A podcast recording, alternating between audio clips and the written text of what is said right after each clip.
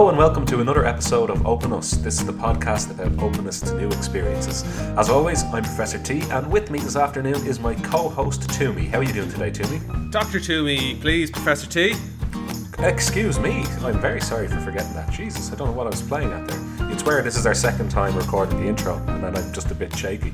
You would. You would swear that I forgot to press record and we had to do the whole thing again. You'd swear that, all right. Yes, uh, but it is now 12.49 on an unspecified date. Yes, let's not be specific about the date. Um, okay, so let's have a quick chat though. What did we do last week? Well, last week we listened to my top 10 played Spotify tracks of 2019 up until the 12th of December. And you, Toomey, you gave me your opinions on my preferred music and you listened to them all and reviewed them and we had a lively back and forth discussion about uh, the topics uh, the, the, the genres involved uh, some of the themes of the songs and I think just heavy metal in general um, and I think we had quite a good chat there last week about that Yeah, and uh, so I, I'm not interested in heavy metal in general at all. And uh, so it was really interesting to actually listen for a good hour to your songs and then go back and listen to it a few other times and take some notes on it. And what I found is that I was closed minded at the start and that I'd written off a lot of your songs as questy, being on a war, being in some sort of battle. Um, and as I talked to you about it and as I listened to the songs, I kind of um, got a, a bit more respect for them because they were about like specific battles and specific quests. yeah well and, and there's nothing wrong with quests you know Nothing wrong with a quest. Sure, I go for a quest every day I go into work. yeah the quest not to punch people in the face fighting the wolf in your heart Yes, and not wanting to go down on people like Mary and a cross. exactly and it's tempting Yes, references there to Virgil Trainers. Oh, name put in there, Professor I T's. don't, you don't mind if you say my name it's grand Professor T's. it's not a secret Your top 10 songs from 2019, but as we established, up until December the 12th. Yes, of course. And those ones after the 12th of December, well, I completely shifted and I was listening mainly to opera, but of course, those aren't captured by Spotify with their current system, so those will never be revealed. Alas. Okay, after that nonsense, uh, After that dribble. let's let's proceed to do the reverse of what we did last week. Uh, we're going to listen to clips of your top 10 listened to tracks on Spotify up to the 12th of December 2019 uh, and we are going to have a conversation about those. And just as a lead in um, so you weren't particularly interested in heavy metal and I can't ever say that I was a fan of ambient songs that don't contain any lyrics. But well lo and behold that's what was on your playlist um, couple I recognised, most I didn't, and I have to say I was gagging for an L vocal here and there, but um, they're, they're, they were they were few and far between. Um, but I don't want to say too much right now because I think it would impinge upon some of the points I have to make in uh, on specific tracks. So if you don't mind, I think I'd like to just start straight away. Okay, all right. And I'm going to start us off with the first track on my top 10. The number one choice, which is a song called Albatross by Fleetwood Mac.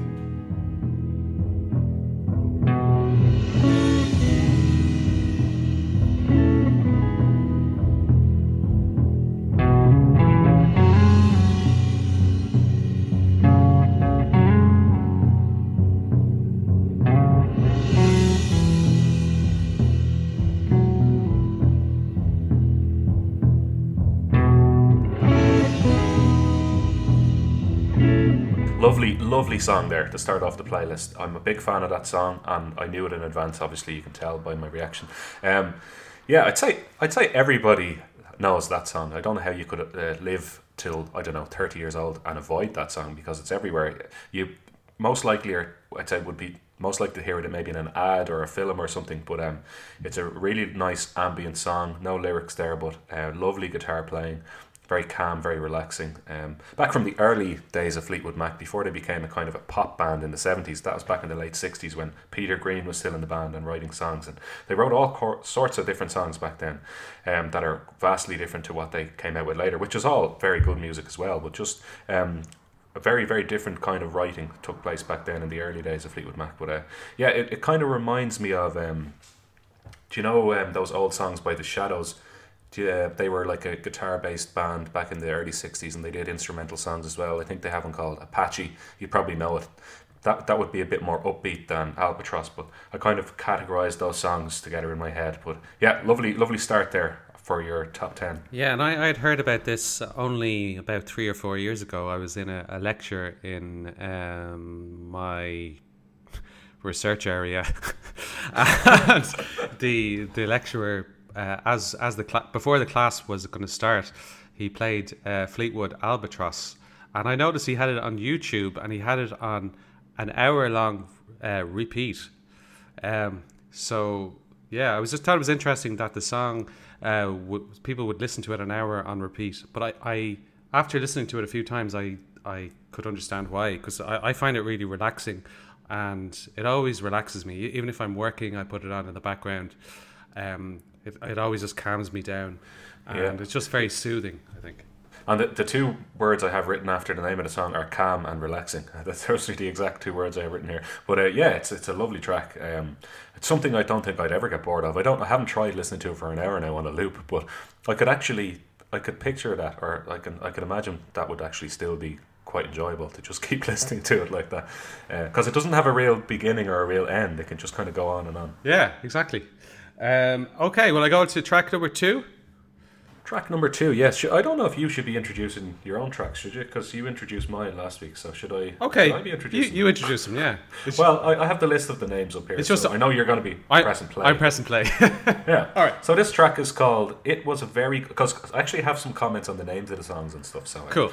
Um, yeah. So this one is called "It Was a Very Good Night" and it's by Maxence Cyrin or Siren. I'm not sure, but um, yeah, go ahead.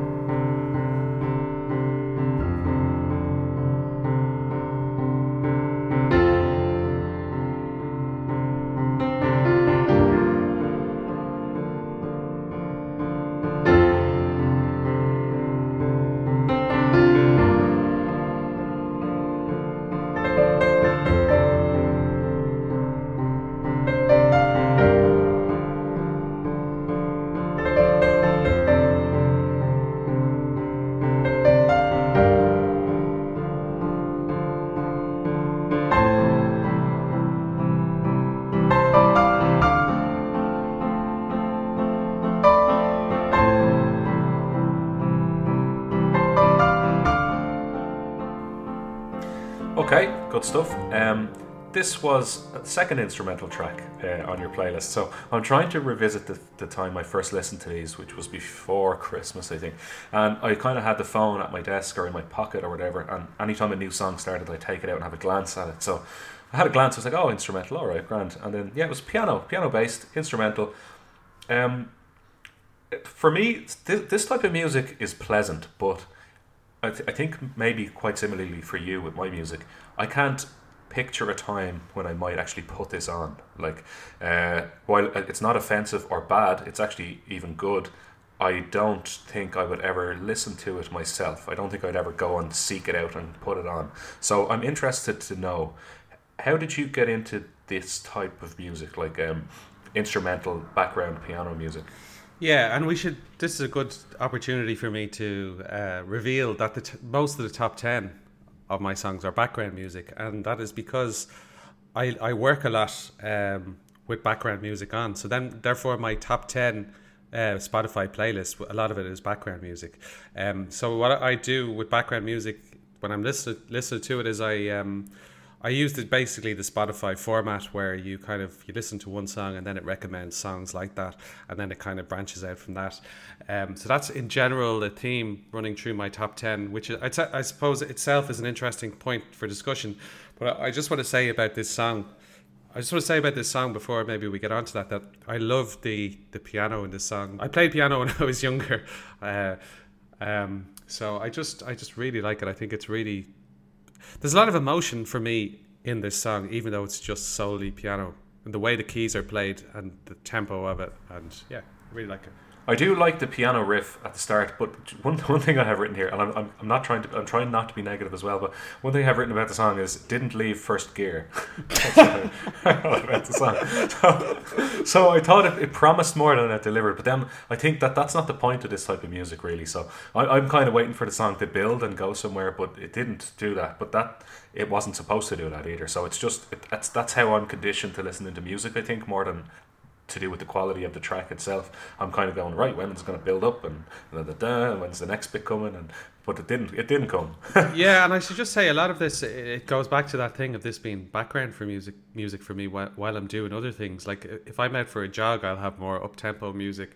If I want to listen to uh, like an artist, I'm into Eminem, for example. Recently, I listened to his lyrics and like listen to it again and again and like get into that like kind of deep more deeply. But this is kind of like in general pleasant background music. And I don't know I don't know if that's uh, a good or a bad thing. That that's that's sort of what a lot of music has become for me. I think I've lost some of the passion as I've gotten older.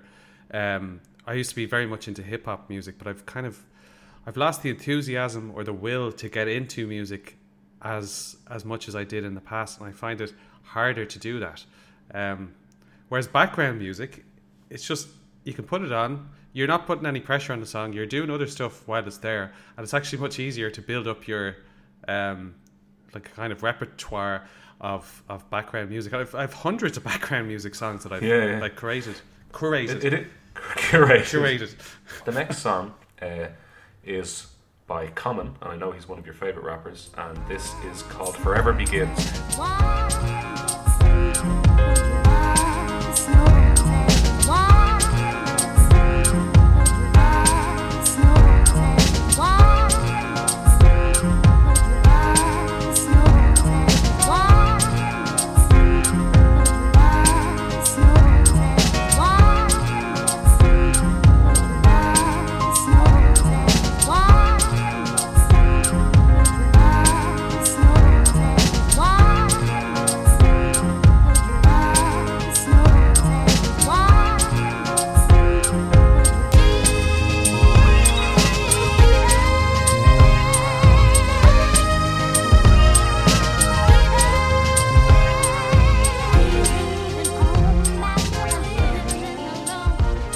So as I said, the first time I was listening to these songs, I was like, I had the phone in my pocket or something, or, and I, I pulled it out and I saw a comment. I was like, oh, nice, there's lyrics in this. Didn't notice, of course, that it's a, that it's an instrumental song as well. And uh, I was waiting. I gave it. I gave it eight bars. I was like, ah, the rapping's gonna come in now. I, I would have expected him to do a little, yeah, all right, yo, yo, yo, or something like that to start. Didn't happen. Uh, then eight bars in, I was like, he's gonna start rapping now. I was like, oh, maybe we'll get this vocal thing for another eight bars from your one. Uh, so I gave your one eight bars, eight bars of a vocally bit. I was like, it's gonna come in now, and then oh, there's not. Well, the rapping hasn't come in yet. That's interesting. Uh, and then there was this high pitched vocally bit. I was like, ah, oh, maybe they're gonna wait until this is over, and then they start rapping. But uh, no, there was no rapping at all, of course, because it's an instrumental track. That is correct, and that's a that's a funny image of you waiting and waiting, waiting for Godot. well, I pulled it out of my pocket again, and I was like, ah, I didn't notice the first time. I was like, uh, Forever begins instrumental, of course. That was the key piece of information there. Um, so, yeah, so I, I, liked it. At the start, I was like, this reminds me of that Tupac song Changes and uh, the little piano bit at the start there. Um, is that the name of the song, Changes? Changes, yeah yeah, it reminded me of that. And then I was like, this is a really good beat. I like it. But um, I kind of looked when I copped on. Then it was instrumental. I was like, oh right, seven minutes thirty six. Interesting. Uh, so, so I, uh, I, I I persevered and I listened to it, and it was enjoyable music. Um, and it's a good beat, and it's something that I imagined I would like if there were lyrics to it. So I went and I sought out the version with lyrics, and I have to say I did like the version with lyrics better. Um, and even even in that one, there's lots of instrumental passages in it where there's no actual rapping taking place. And then at the end, there's some kind of old man and he's speaking more than rapping at the end. But uh, yeah, I, I, quite like the song in general. Um, but I could have. I, I wished it was the version with lyrics. Well, I was familiar with this song firstly through the, the full version with the artist Common uh, rapping over it. I think it's a brilliant song. I think the rapping over it is brilliant. But I also think the music is brilliant as well. Um, so that's why I again, it goes back to that thing of using background music for chilling out or for work. Um, so I, I went, I sought out the instrumental of the song. I cut. You, I you sought out the instrumental, and I sought out the one with lyrics. yeah.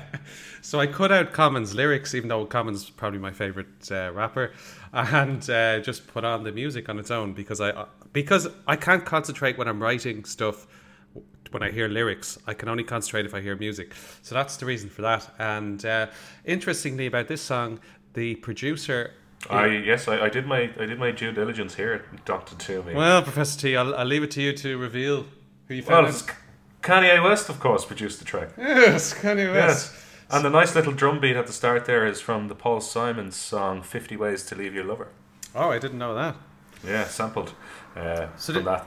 This is when I feel Kanye West was at his pomp. Like Kanye West started off as a producer for, for rap songs. He started uh, working with Jay Z um, and a few other uh, of his kind of people in the Rockefeller uh, label. He then he went on and, and kind of worked with Common quite a lot and lots of other artists. But that's that's how he started off as a rap producer. And I think some of his, of and his own albums are, are very hip hop style.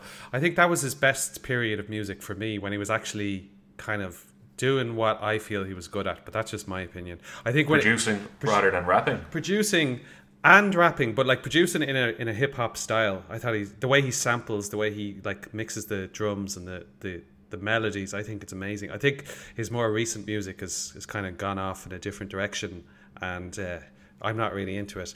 Um, but yeah, that's that's Kanye West at his best. I think.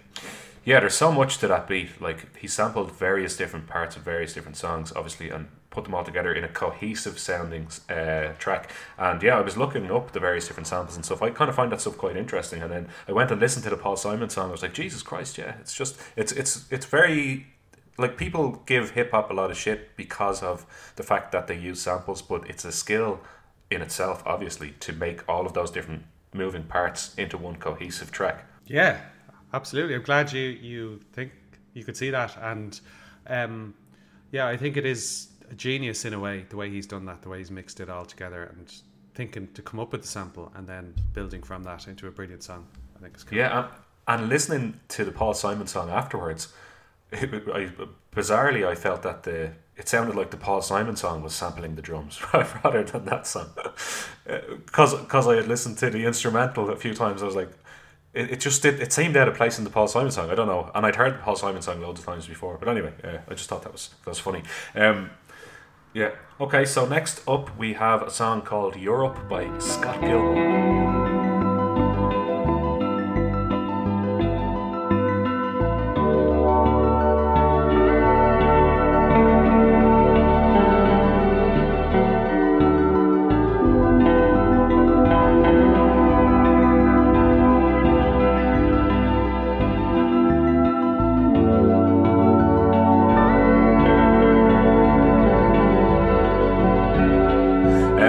No. Yeah, Scott Gilmore, Europe. Uh, I looked up this guy just to see um, if there's anything about him. Nothing much online, really. No Wikipedia page or anything. But uh, I saw this um, song had thirteen thousand views on YouTube. So uh, kind of a not particularly well-known artist, I'm guessing. Uh, same with um, that instrumental track number two uh, from Maxence Cyrin. That was about twelve thousand views on YouTube. I just kind of wanted to find out a bit about these people. Um, so this this this is what I wrote about this. I'm sorry to say. Uh, I wrote too ambient for my taste. Not bad, but I wouldn't listen to it. Not sh- sure when I would put this song on. I really need lyrics at this point. Or vocal melody. I like the sense of panic. it's actually affecting you. You're getting distressed. it, it reminds me of you getting stressed about not having an, any meat. yeah. the vocals are the meat for me. Yeah, I could, I could, I can understand that. And again, it's a background music. And Scott Gilmore, I have no idea who he is. No idea. I, I, he's the only song I've heard of his. Spotify recommended it to me. And isn't it weird that it's in my top 10? I don't particularly have any emotional attachment to the song, and I don't know anything about the artist. So that's what I feel like Spotify has done to me. Yeah, and it, it might be a good point right now to just kind of discuss, just for a minute or two, that how Spotify has changed the way we all listen to music. And a lot of those acts on my list, I found out through a combination, I'd say, of Facebook and Spotify, but that's more to do with the pages I follow on, on Facebook, and they bring up these things. And then, but I use Spotify to go and listen to them. And then when you listen to the song, it suggests more songs for you, and then all of a sudden you've got a collection of songs. And yeah, if you if you're not careful, you won't know a fucking thing about any of the people that are coming up unless you go and find out about them. But if you don't bother, you've got all of this music that you kind of listen to. You don't have much of an attachment with it. You don't know if there are lyrics. You don't know them. You don't know what the album color covers look like. It's just such a different way of listening to music than what we both would have grown up with twenty years ago. Yeah, and people from our, era can like probably remember the first CD they bought. It, like that, the emotional attachment. I think the first CD I bought was Travis, the Man Who, and I remember getting that CD and bringing it home and taking out the booklet and reading through the booklet, all the lyrics, looking at the photos in the booklet, wondering who the hell Travis were, listening to it sixty minutes uh, album from from start to finish. Whereas now it's just like 15 different songs by 15 different artists. Don't know who they are. Don't care who they are. Don't have the don't have the time to find out who they are. The time or the inclination. Uh, Yeah. One thing I find though is that uh, there are there are people I will just make a special effort with, but it does require effort, I have to say. And if I if I like a song and I really like it and it stood out from all the rest of them, I'll go and I'll find out about that band and then I'll go and get into them. But it's much more effort on the part of the listener in 2020 when it's Spotify than it used to be when you went out and bought a CD and it was all there for you the artwork, the lyrics, the songs, pictures of the band. Um, so you ha- I find I have to work harder as a listener to get into music now than I used to. But then on the flip side of that, it's all there and it's all available for me. So I don't have to work as hard in an other ways because it's less expensive and everything that's ever been recorded in the history of time is at my fingertips. so it's, it's weird, like it's strange. Yeah, there's, but there's no pressure to commit to one artist. Like there's no incentive to do that because Yeah. you could find one song from the artist and then Spotify has recommended a different artist who has probably a better song. So you're not going to go back to the first album and listen to the other nine songs which are not quite as good. You might as well listen to nine new artists and get the best of what they can offer. Well, I, I find that difficult. So what I try to do is I incentivize myself, and I go. You said you've no incentive. I go. Well, if I listen to and get into this artist, I will be rewarded in the long run, and it usually does happen. Uh, I find if they have a good enough song that really piques my interest, I go and I say, "Fuck it, I'm just listening to their album now. Uh, I'm gonna make an effort. I'm gonna disregard all the other fairly plausible suggestions or like." like fairly decent looking or sounding bands and I'm just gonna go right I'm giving this band my time. Fuck the rest of you. It's, it's like when you pick something on Netflix you're like that looks good that looks good that looks good that looks good but you'll be there all night if you don't pick something. So you just have to fucking do it. Yes, absolutely. anyway that's a little a little sidetrack there about music in general in 2020 um, so next up on the list we have uh, and this one actually I quite enjoyed. Uh, this song is called Sagittarius by Moonlight and it's by the Olympians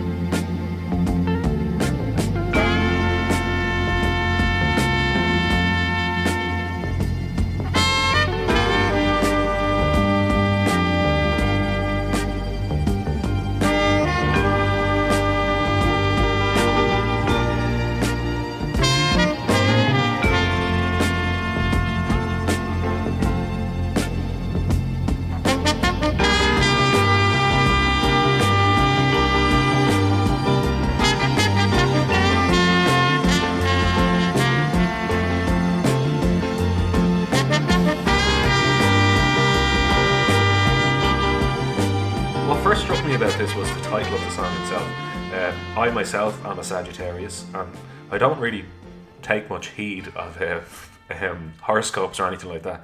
But I don't know. I've I always liked being a Sagittarius. I've no idea why. It's just one of those, just one of those things. I'm almost proud to tell people I am this shite that I don't believe It's in. the coolest one though, isn't it? It is. It's a deadly looking one. It's like a half man, half horse with a bow and arrow. Yeah, it is the cool. You're a Sagittarius as well, aren't you? Yeah. Um, and uh, yeah, I don't know. I, I feel like I have a connection to the, the concept, even though I think it's bollocks. You're like when it comes up Sagittarius, a bit of you is like, yeah, that's Yeah, the one. yeah, That's the one, it. the best one. yeah. So I kind of I liked the song already before I listened to it because of that. But it's actually the way it's written Sagittarius by moonlight. So that's to imply the person is only a Sagittarius sometimes, or at night, or when it's dark, or when it's moonlight, or whatever. I just thought that was a really interesting turn of phrase. Um, so they had me at hello with this. But uh, then the artwork on the album as well is actually quite interesting. It's kind of a take on an Olympic flame. Um, obviously, they're called the Olympians, so they seem to be holding an Olympic flame, and it was weird, weird, kind of colorful but interesting artwork. And then when it starts, I was like, yeah, this is good. Thank fuck. after the last one, I was kind of falling a bit. Um, my interest levels were falling after Scott Gilmore, I have to say. Mm. But um, with the lack of vocals, I thought the trumpet, I'm not sure if it's trumpet or, or saxophone, I'm not sure, but uh, the brass instruments were very welcome in this song. Uh, I think they kind of almost took the place of the vocals, where the vocals would be had the song had vocals. Um, and I really liked it. I thought it was my my favorite song so far, other than Albatross. But I, I don't think that's fair because I already knew Albatross. So my favorite new song that I listened to. Um, yeah, I just thought it was uh, it, it got me straight away, and it was a really nice melody, and I quite liked it. Yeah, what what I like as well is the the really satisfyingness of the the brass. It's just it's just really I really like that sound, and it, I find it really uplifting. And this this song always puts me in a good mood. And uh, the Olympians is actually one of those uh, bands that I actually did investigate further, and they have a whole album of similar sounding songs that are really their background music, but they are kind of uplifting and there's something going on in there. Like they have another song called Sirens of Jupiter, so they have a whole album with a theme of, of different planets and stuff. Um, yeah, that one was coming up when I was when I was looking them up. All right, I remember that. yeah, they're really good. Very good stuff. And uh, the artwork, I just want to talk quickly, briefly about artwork because artwork is another thing that the streaming era has kind of uh, minimized, you know, the impact of artwork and all that. You know, even in the CD era, you could have an art, you have an album and you'd be looking at it and you take out the booklet. But obviously, artwork really comes from the vinyl era. Um, for you, is artwork an important part of the package, or do you care about the artwork whatsoever? Now that you mention that, um, I wasn't really aware of the, the artwork. I, I've just looked at it on my phone and it looks really cool. But like, yeah, art, artwork has gone out the window for me. And I wanted to say uh, another thing is that now when I do discover new acts, uh, a lot of it is on Facebook, and I'm I'm in a very much judging a book by its cover period of my music listening. Uh, so if I see artwork that coming up on my Facebook newsfeed that's striking, I'll go and listen to the song. But if it's not as striking, I won't. And and that's kind of similar when tr- songs come up on um, suggested songs come up if, if the artwork isn't that great, I sometimes skip it. And it, it's a very shallow almost way of, of listening to and looking at music. But I find you have to be so selective nowadays that you need something. you need some kind of filter. Like, and, and artwork is kind of one of my filters, I think. And isn't it another like uh, devaluing of music again? Like the just the image of that flick. Not that you're doing it, but it speaks to for me like an image of somebody flicking through almost like Tinder, all these yeah. different artworks and say, oh, I don't like that artwork. I won't listen to that. Just there'd been like hundreds and maybe thousands of of artists you could potentially listen to, and just not giving a fuck about any of them. Just like like you're nothing to me, kind of thing. It's funny, like yeah, yeah. it's funny. Anyway, yeah. um, moving on with the playlist. Uh, the next song was called Lullaby by Hampshire and Foat.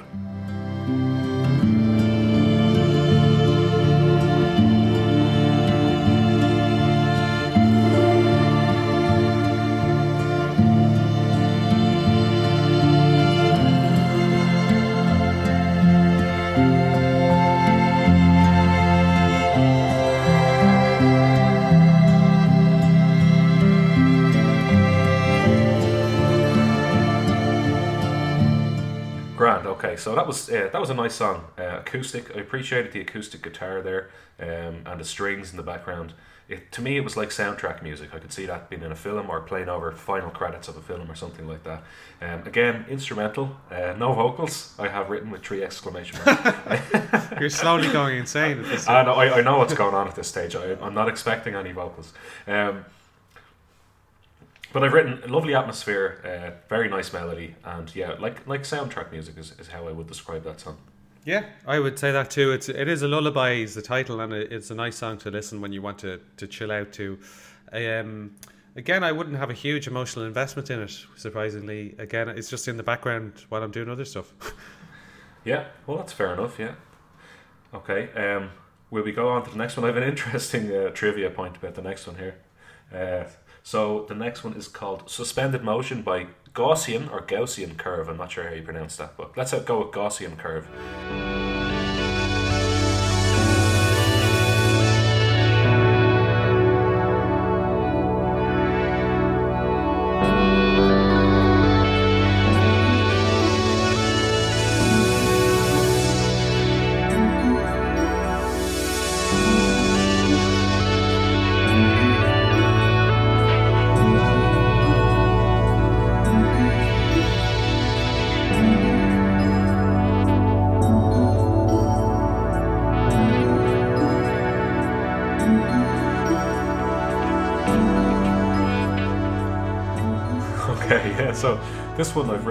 Relaxed, settling. It's like meditation music. That's what I've written down there. Do you know what this reminds me of? Uh, do you remember in secondary school where we had to do art from first to third year? Yes. And you would go and you'd sit in the art class, you'd be there for an hour and a half. This reminds me of music that the art teacher would put on in the background, and he'd be like, "Okay, guys, now I want you to look at the cup, but look at it upside down because don't draw what you know, but draw what you see." And there'd be this music playing in the background. There was a kind of a, a belief, a widespread belief that also that if you played music in the background, classical music, it would make people more intelligent. It like they work work better, and I think there's a there's a belief from a lot of people that it, it sparks creativity. Yeah, um, yeah, I, I'll, I'll go with that. Yeah, I'd say so. Um, it's not something I would use myself, but uh, I did actually always feel quite relaxed and enjoy listening to the music in the art class. So maybe maybe he was onto something. Uh, just out of interest here, a, Ga- a Gaussian curve is actually a frequency distribution graph that's used in mathematics. Were you aware of that? I was aware it was a, a mathematics thing, but I, d- I didn't know exactly what it was. Yeah, so it's a. I, I looked it up and it was like it's a frequency distribution graph that is symmetrical about the zero line of error. I don't really know what that means about the zero line of error, but it's one that kind of goes up, has a peak, and then goes back down, and it's completely symmetrical. Um, I wonder why they chose that name for their band. But anyway, uh, I, looked them up as well because I actually quite like that song. It, as it goes on, you didn't play too much of it there, but it kind of reminded me of latter day Pink Floyd. Um, there's a bit of electric synth guitar that comes in later on, um, and it, it reminds me of that type of Pink Floyd sound. I looked it up. The, so they're formed in Amsterdam, and the band is comprised of Italian, Scottish, and Dutch members. So uh, an international kind of musical influence going on there. But uh, yeah, I thought that was quite a good song. I, I listened to it all. It was seven twenty eight, but it didn't ever drag, and I thought it was uh, quite interesting. Yeah, cool. Okay, glad to hear it. I have no idea how to pronounce this next one. Uh, a calf born in winter, and it's Khruangbin. Okay,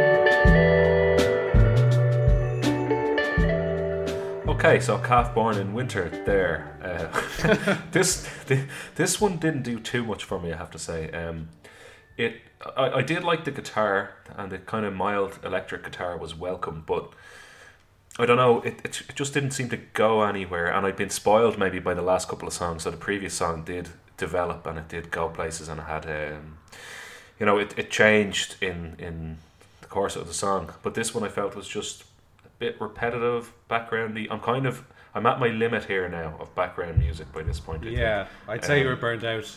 I actually wrote here. I don't know how much more of this I can take. and I don't mean that in a bad way. None of the music has been bad, but it's like I think, like you said, when you were at song number eight on my playlist, I think you're like sick of heavy metal and all that, and and, and the same is true for me. Um, to me, some of the songs I find are indistinguishable from one another because of the nature of the music. So. I'm I'm not taking them in as much anymore. I don't think, unless they're vastly different. Like the last one was quite different, but I find a lot of them sound quite in my head now are starting to sound quite similar. Yeah, that's exactly the same uh, experience I had with the heavy metal. I think it's just maybe it's because we all have like a, a certain window for newness and creativity, and then after a while, if it doesn't quite connect with us, then we just it's just tiring to yeah to keep concentrating. We all have our tolerance levels, and then when the tolerance is exceeded, you're like, "Oh, come on!" You're like, "For fuck's sake!" Right. So I was absolutely fucking delighted. At the next song was "We Are the Champions" by Queen. I was I couldn't have been happier, and and from Live Aid no less. I've taken my vows and my curtain calls. You brought me fame and fortune and everything that goes with it. I thank you all. But it's been a bed of roses.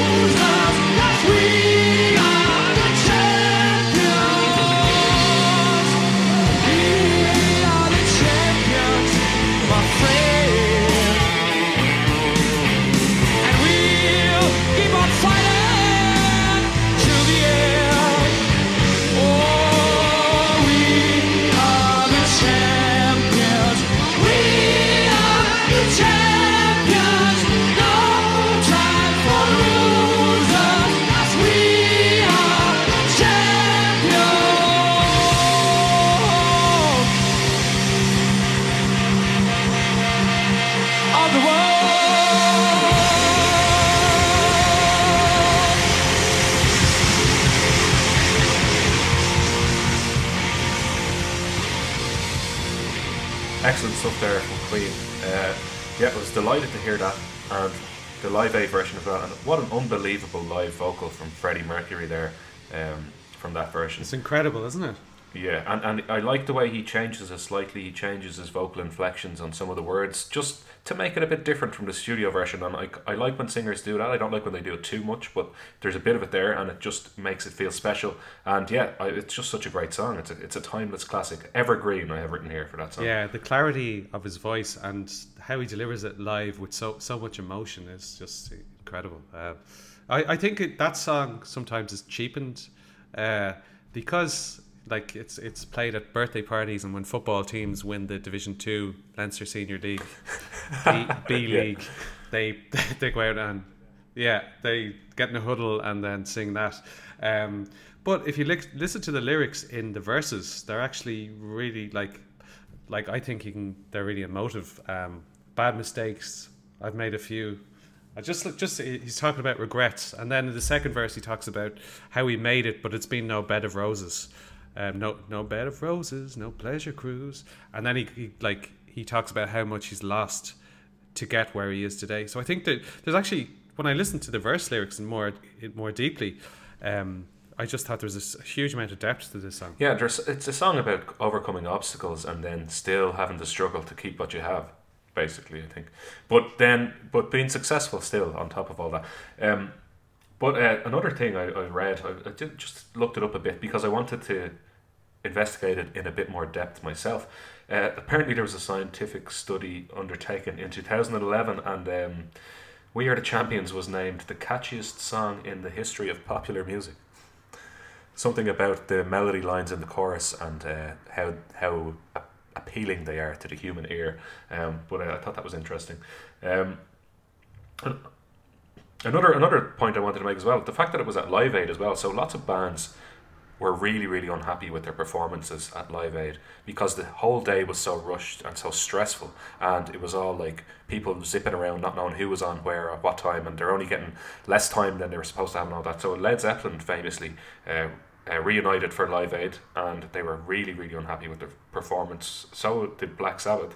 Both of these bands had broken up with their, or they just broken up, and uh, they reunited for this show and they were always very unhappy. But that's an excellent performance there. Like that's unbelievable. It's probably the best version of that song I've ever heard. So uh, the fact that they were able to do it so well in such a stressful climate uh, that all other bands seem to have said it was really stressful is um, even Uh, better. yeah, and if you watch the videos of it on YouTube, the the charisma of Freddie Mercury is just unbelievable in, in that performance. Okay, so we're, we're at the end here. Um, another recognizable song, but not in a recognizable format. But I was very happy with the last two of these because uh, it was a bit of respite from the ambient uh, songs that had kind of preceded it. Um, although this itself is an ambient song, but it's a bit different. So uh, this is Blackbird, a cover of the Beatles song Blackbird, and it's by Brad Mehldau.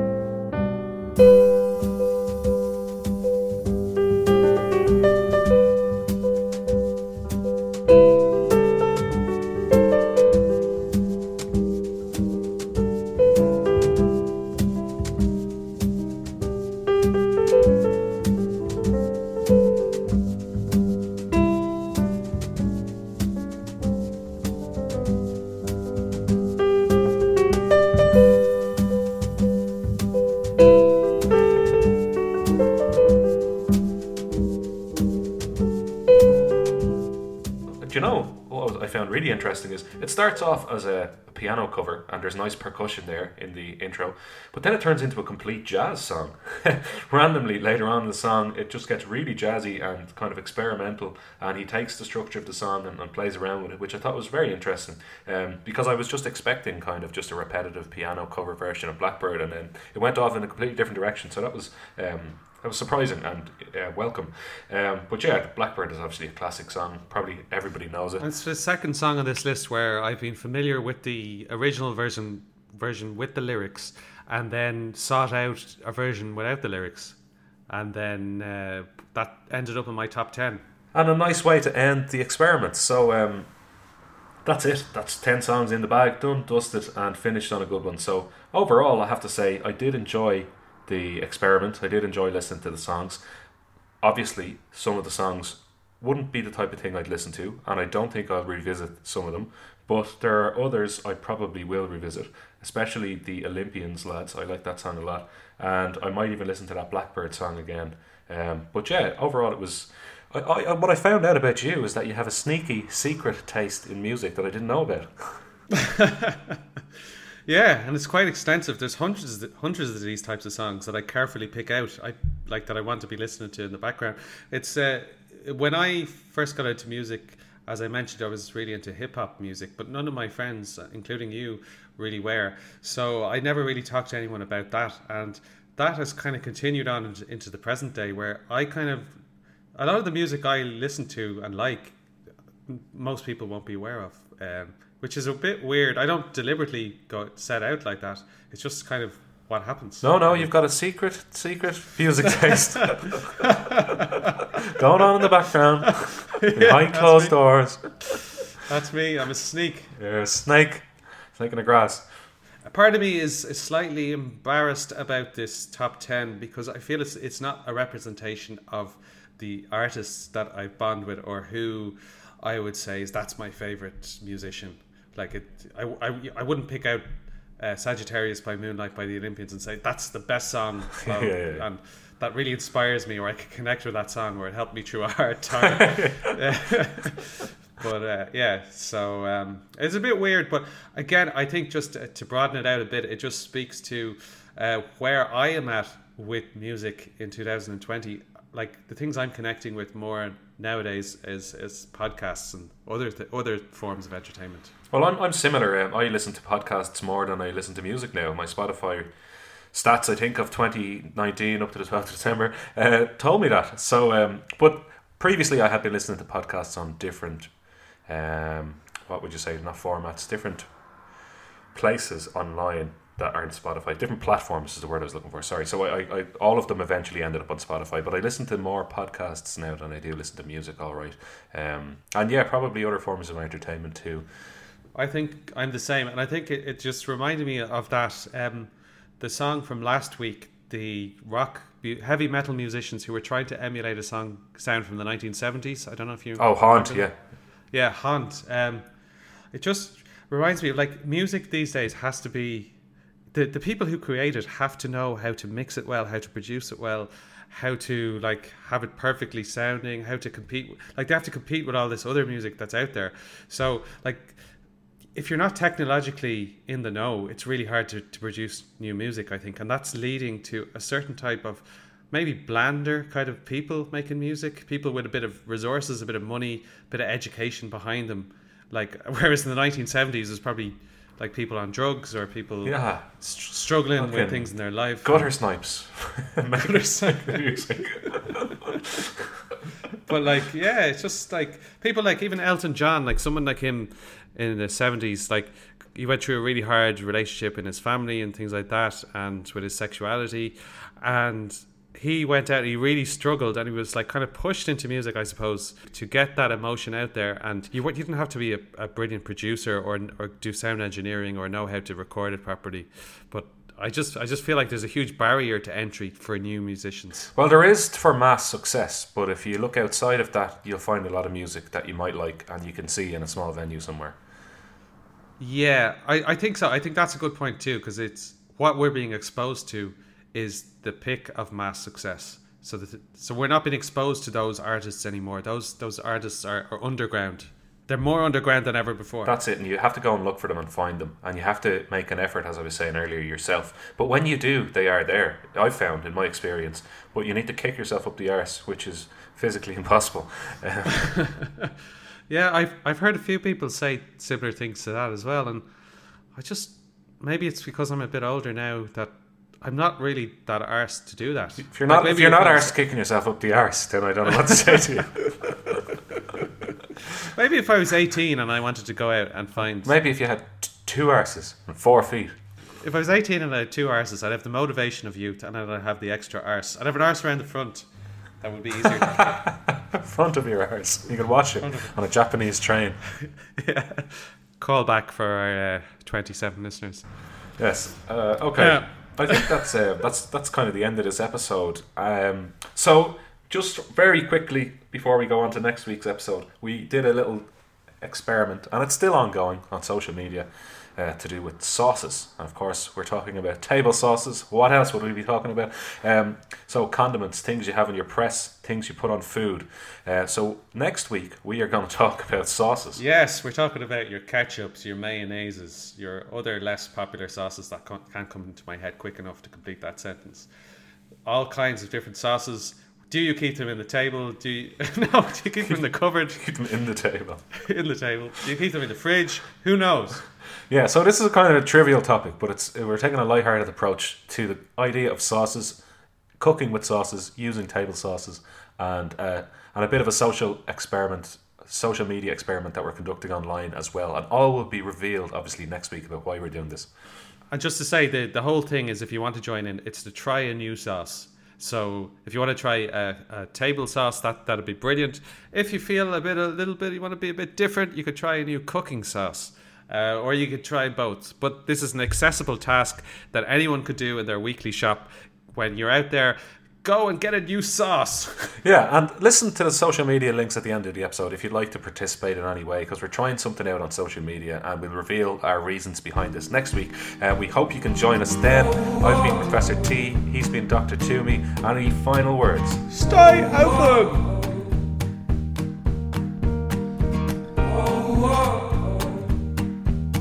If you'd like to contact us on social media ahead of next week's task, search for us on Twitter, it's at Open Us Podcast. On Facebook, it's also Open Us Podcast. On Instagram, it's Open Us Podcast. And via email, it's openuspodcast at gmail.com.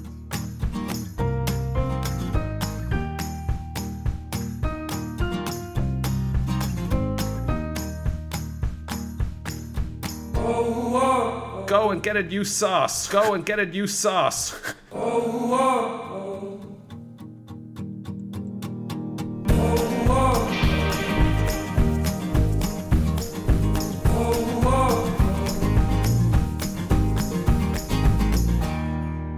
Go and get a new sauce.